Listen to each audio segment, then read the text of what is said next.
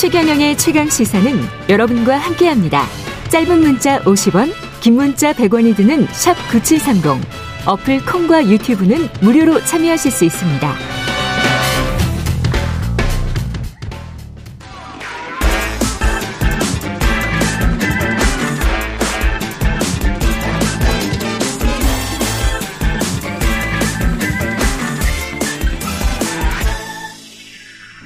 네, 최경영의 최강시사 한 번 더 뉴스 오늘은 정은정 작가와 함께하겠습니다. 안녕하십니까? 네, 안녕하세요.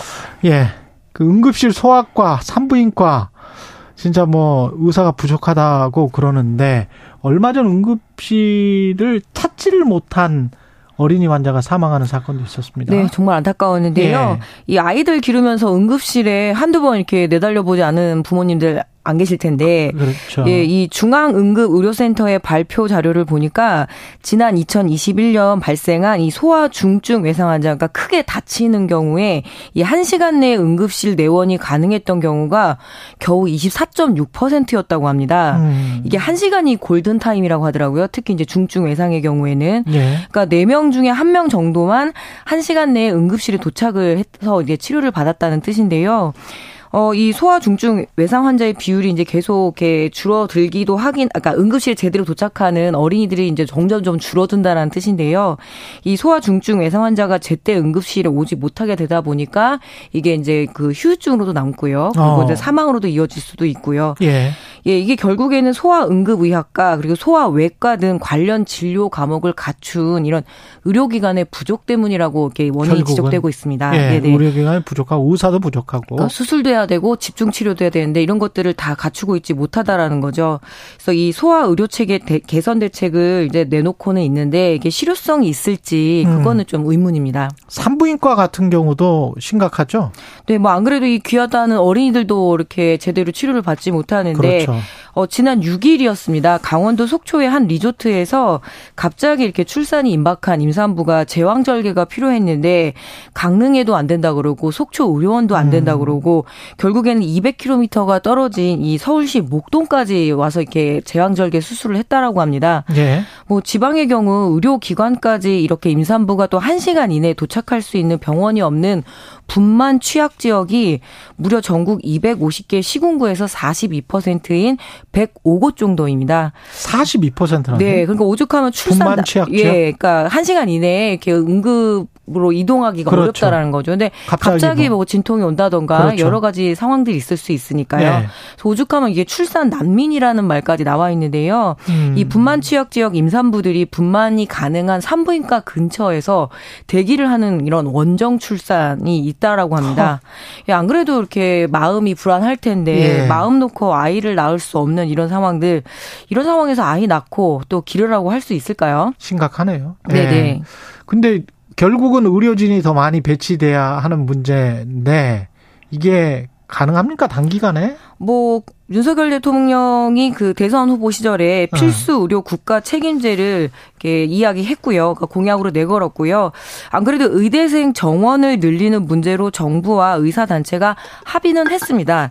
다만 몇 명을 더 늘릴 것이냐 이거에 대해서는 좀 갈등이 예고가 되어 있는데요. 예. 뭐 시민 단체들은 2035년 의사가 무려 2만 7천 명이 부족하기 때문에 최소 1,000명은 늘어나야 된다라고 주장을 하고 있고 대한의사협회 같은 경우에는 오히려 공급 과잉이 예상된다. 그러니까 3만 4천 명이 남아 남기 때문에 예. 아니다 이렇게 해서 반박을 하고 있는데요. 그런 단순히 의사들만 늘어나서 될 문제는 아닌 것 같습니다. 그렇죠. 뭐 지금도 뭐 이렇게 필수 의료 아닌 그런 그렇죠. 시급하지 않은 과는 많잖아요. 그렇죠. 예, 거기는 또 사람들도 많고요. 그 악구 정도에 굉장히 많죠. 예, 경쟁력으로. 그러니까 예. 필수 의료가 이제 응급 그리고 외상, 심내혈관 이런 음. 산부인과 같은 것들인데요. 이런 필수 의료 분야의 공백을 어떻게 채워 나갈 것인지, 네, 국민들이 맘 놓고 진료받고 치료받을 수 있을지 이 결국에는 의료의 어떤 공공성 강화라는 부분이잖아요. 음. 그래서 이 부분에 대해서는 뭐 민영화 논쟁까지 있는 와중에 과연 신뢰를 갖고 이렇게 국가의 정책을 믿을 수 있을지 있을지는 모르겠습니다. 미용이랄지 이런 부분이 아니고 필수 의료, 생명과 관련된 것들 네네. 그런 쪽에 의료진과 시설이 확대되는 게 공공성 강하겠죠. 네, 네. 예. 그리고 댓글창 관련해서는 네이버는 지금 댓글창이 없죠? 네, 뭐 이달 이달부터 댓글 운영 정책을 그러니까 뭐 악플이라든가 욕설, 비속어 등 이런 악성 댓글을 여러 번 작성할 경우에 네. 이 사용자의 프로필에는 이용 제한이라는 문구가 표시가 됩니다. 네이버 같은 경우에? 네, 그래서 네. 댓글을 다시 달려면은 퀴즈 풀기 등의 이렇게 절차들을 거쳐야 하거든요. 예, 근데 다음은 악성 예. 댓글을 달면 네, 네. 아. 다음 카카오 같은 경우에는 지난 8일부터 이 그 댓글창이 닫혔습니다. 대신에 아. 타임톡이라고 해서 이게 실시간 이런 댓글 채팅 채팅을 할 수가 있는데요. 24시간 뒤에는 이 댓글창도 사라지게 됩니다.